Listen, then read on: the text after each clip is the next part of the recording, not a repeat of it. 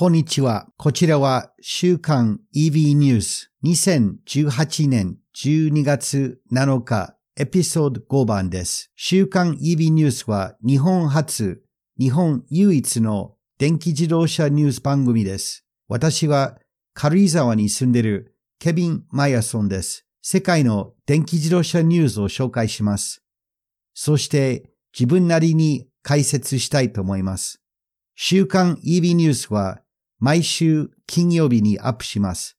このポッドキャストは Apple Podcast、Spotify、Castbox などの人気ポッドキャストアプリで聴取可能です。または evnews.jp でも聴取できます。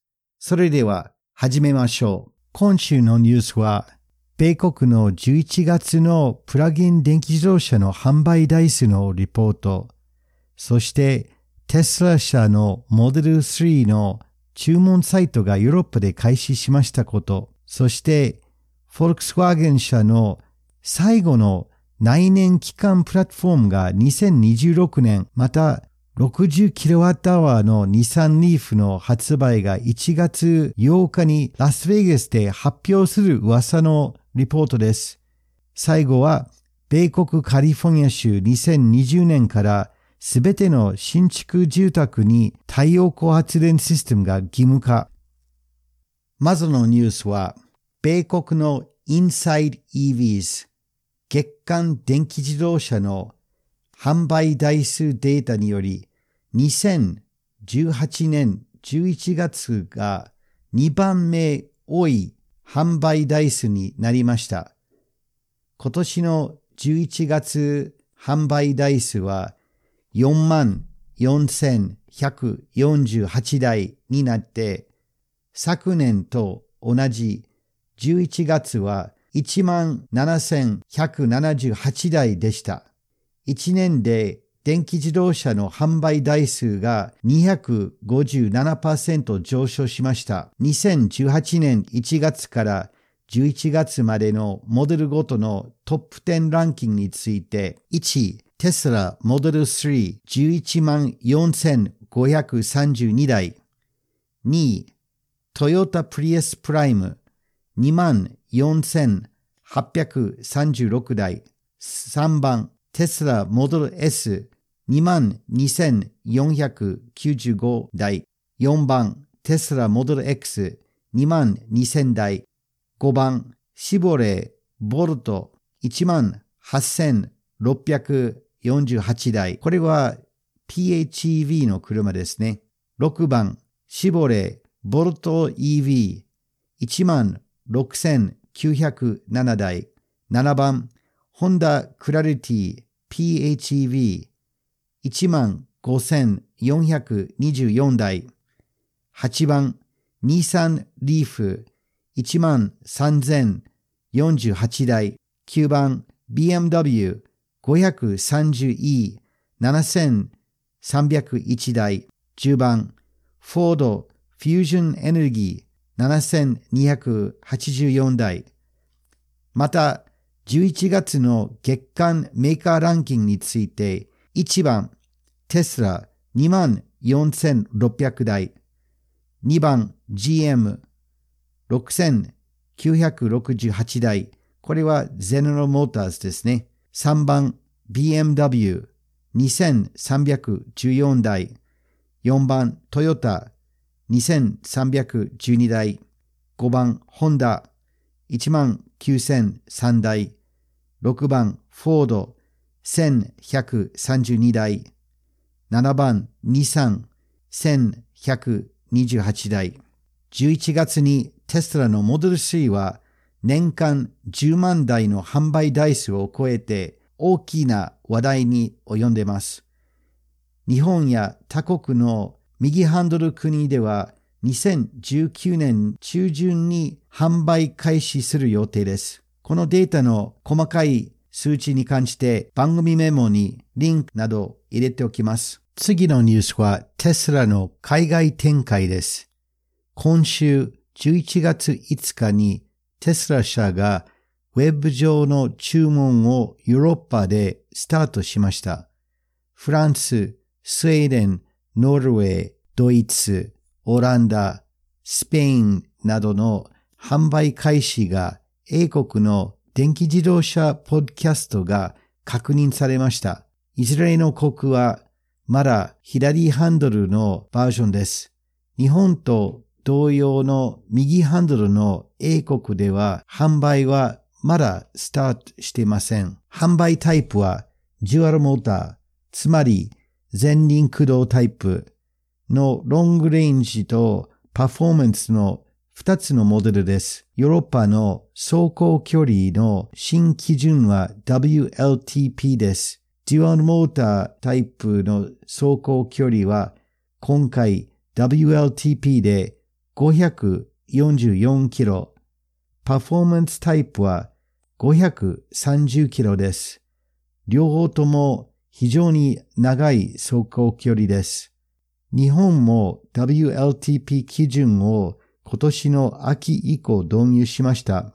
来年の発売予定のモデル3も同様な走行距離になるでしょう。モデル3のヨーロッパ納車は2月から開始する予定です。デュアルモータータイプの販売価格は約750万。パフォーマンスバージョンは約900万です。日本の金額はどうになるでしょうか？詳細に関して番組メモにリンクを入れておきますね。次はプロモーションです。17カ所スキー場共通リフト回数券軽井沢ベースキャンプパスポート軽井沢は日本の最上級フォーシーズンマウンテンリゾートです。知る人ぞ知る冬の軽井沢も最高です。軽井沢ベースキャンパスポートは好評発売中です。2万1000円の17カ所のスキー場の5日分の共通リフトの回数券、数十カ所の軽井沢町内の店で使えるローカルディスカウント、パスポート ID カード、も含まれています。回数券は軽井沢の冬アクティビティ、カーリング、アイスケート、ジャンスクリー体験などでも使用可能です。一人でも数人でも使えます。1000セット限定販売ですので、早めに軽井沢ベースキャンプパスポートのオンラインで検索してご注文してください。ウェブサイトで詳しい情報があります。http 軽井沢ベースキャンプ .com 次のニュースは Volkswagen の大きな発表です。2026年に Volkswagen 社の最後の内燃機関のプラットフォームを発売する予定です。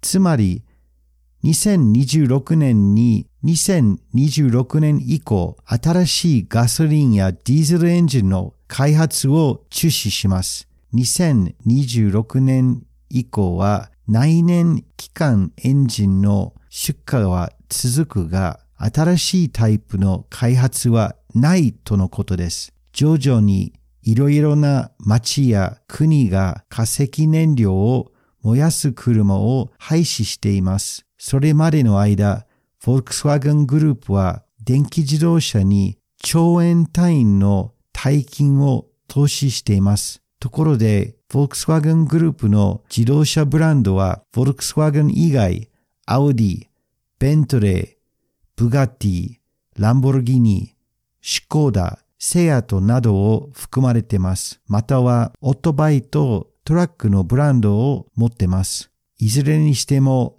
フォルクスワーゲンが化石燃料エンジンを最終的にやめていくことになります。この決断により数多くのサプライヤーの方もメンテナンスの方も多方面から化石燃料系の自動車業界に関わっている方にとっては大きな影響が当たることになります。でも、この決断は仕方がないでしょう。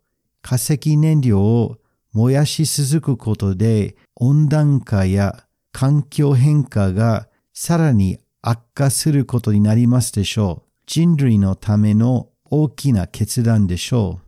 これから日本の自動車メーカーはどんなような決断をするのでしょうか個人的に私の場合は今後化石燃料を燃やす車を買わないようにしています。四輪駆動の小さめの SUV タイプの EV を待ってます。来年か再来年に今持ってる車をなくして電気自動車に切り替えていきます。皆さんはいかがでしょうか？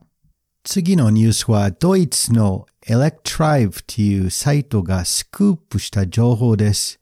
日産リーフの 60kWh バタリーの新しいバージョンが来月ラスベガスの家電展示会で発表されるというニュースです。リポートによると、ドイツのディーラー会議で1月の発表になるという情報が漏れてきました。新しいモデルの名前は日産リーフ E プラスだそうです。本来の2018年式の 40kWh リーフより約70万円高くなる予定です。そして今回の報道によると電池の温度管理システムは今までのリーフバッテリーと同様な空冷式システムです。実は今年海外で日産の2018年 40kWh モデルがアクティブ温度管理システムがないために問題になってます。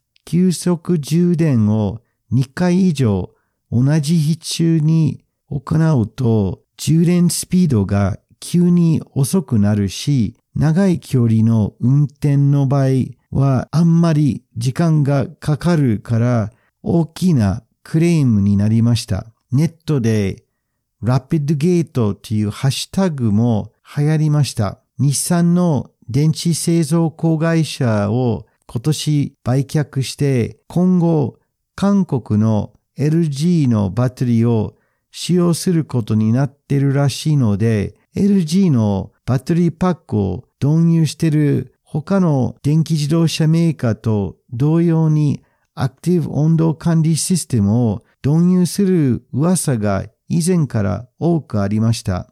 今回の報道が正しいのであれば、リーフの 60kWh バージョンに対する厳しいチェックが消費者から入ると言われています。今回の報道はまだ一つのソースしかないので、まだ情報が出てきましたら、新しい情報を紹介したいと思います。詳細に関して番組メモにリンク入れておきますね。最後のニュースはカリフォルニア州の新しい建築基準です。2020年1月1日からカリフォルニア州のすべての新築住宅の屋根に太陽光発電システムが義務化されました。これは米国では初めての基準です。基準によると3階以下の自宅の屋根に太陽光発電システムは必要になりました。さらにシステムの大きさはその住宅の消費電力の年間キロワット時間数をネットゼロにするほどの大きさにしないといけない基準です。さらに、新基準の政策に蓄電池やヒートポンプ式給湯設備などいろいろなエネルギー効率を向上するアップグレードのインセンティブがされています。新自宅のエネルギー消費は50%以上に削減できるようになると想定されています。その上に義務化された太陽光発電システムにより実際の年間エネルギー消費はゼロになるとのことです。楽しみですね。日本でもこういうような建築基準になったらいかがでしょうか？今回の週刊 EB ニュースは以上です。いかがでしたでしょうか？皆さんのフィードバックをぜひ聞きたいです。EB ニュースのサイトでコメント投稿するフォームがありますので、ご意見とご感想を送ってください。そしてお願いがあります。ポッドキャストアプリでぜひこのポッドキャスト週刊 EB ニュースを購読してレビューや星マークの評価などしていただければ助かります。例えば Apple Podcast では星マークのランキングもレビューを書く機能もあります。評価をしていただくと、ポッドキャストの検索ランクが上がりますので、他の方はこのポッドキャストを見つかりやすくなります。電気自動車の知識が広めることが良いと思います。次回のエピソードは来週の金曜日です。よろしくお願いいたします。それでは。